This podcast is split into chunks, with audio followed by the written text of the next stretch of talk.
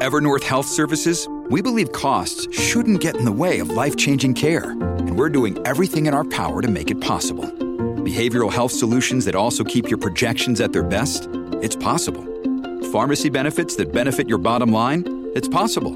Complex specialty care that cares about your ROI? It's possible. Because we're already doing it. All while saving businesses billions. That's Wonder made possible. Learn more at evernorth.com/wonder.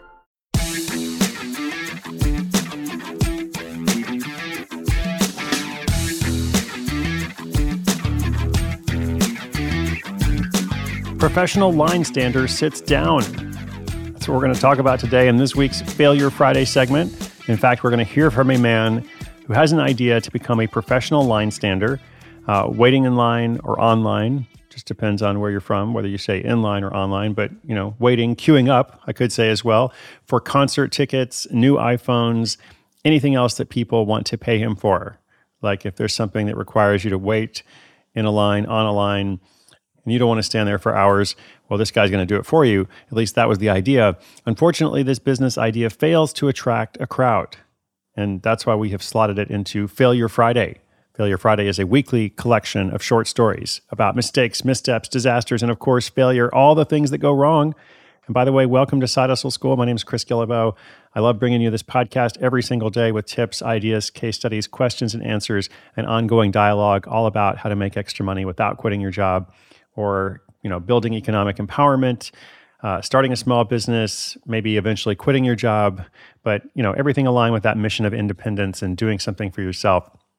And uh, you know sometimes things go better than others right? Sometimes there are challenges along the way uh, which is why we like to look at this question of disasters mistakes and perhaps you know mistakes a good word here perhaps a mistaken business idea okay? Not every business idea is good. Not every business idea you know is timely uh, sometimes it actually might be a good idea, but it's the wrong time or the wrong market, in which case it's not going to work. So, uh, without further ado, let's hear the story from Kendrick. I'll come back at the end with a quick wrap up.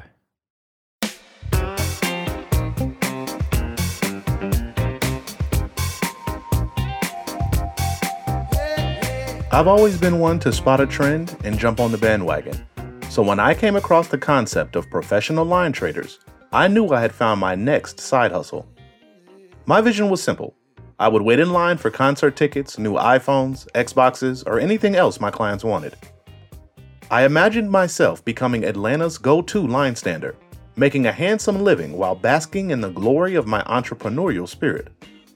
I set up a website and social media profiles, advertising my services as the ultimate line stander. Soon the requests began to trickle in, at least sort of.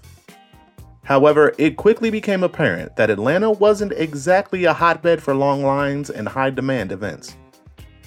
I found myself waiting in line for local concerts and obscure product releases, which didn't pay nearly as well as I had hoped. The long hours of standing and the lack of lucrative gigs were starting to take a toll on my enthusiasm.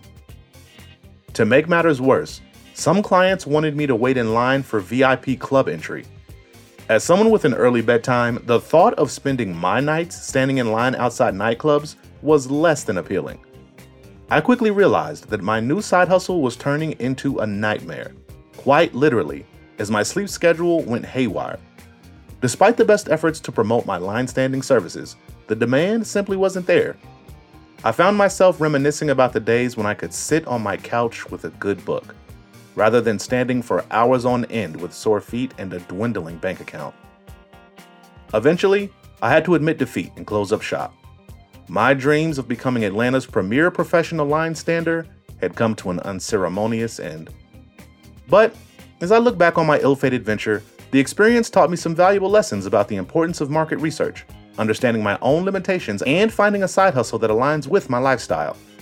I may not have made a fortune standing in line, but I did gain some priceless insights and a few stories to share with friends. As I continue my quest for the perfect side hustle, I remember the lessons I learned from my line standing days.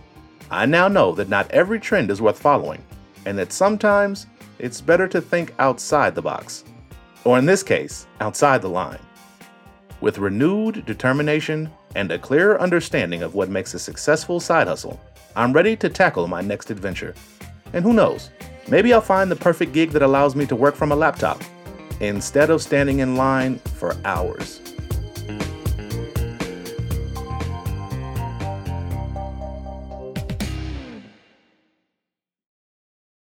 Never confuse a single defeat with a final defeat. Kendrick, definitely hope you get back up and try something else. Um, you know, I respect the hustle for sure. So thanks to Kendrick for sharing this story. Listeners, if you've got a question, an update for us about your hustle, perhaps a story of your own, sidehustleschool.com slash questions. Today's notes. This is episode 2358. So you know where to go. That would be sidehustleschool.com slash 2358. Everything's free. New episode every day. I hope you'll subscribe, follow, come back for more. My name is Chris Guillebeau. This is Side Hustle School.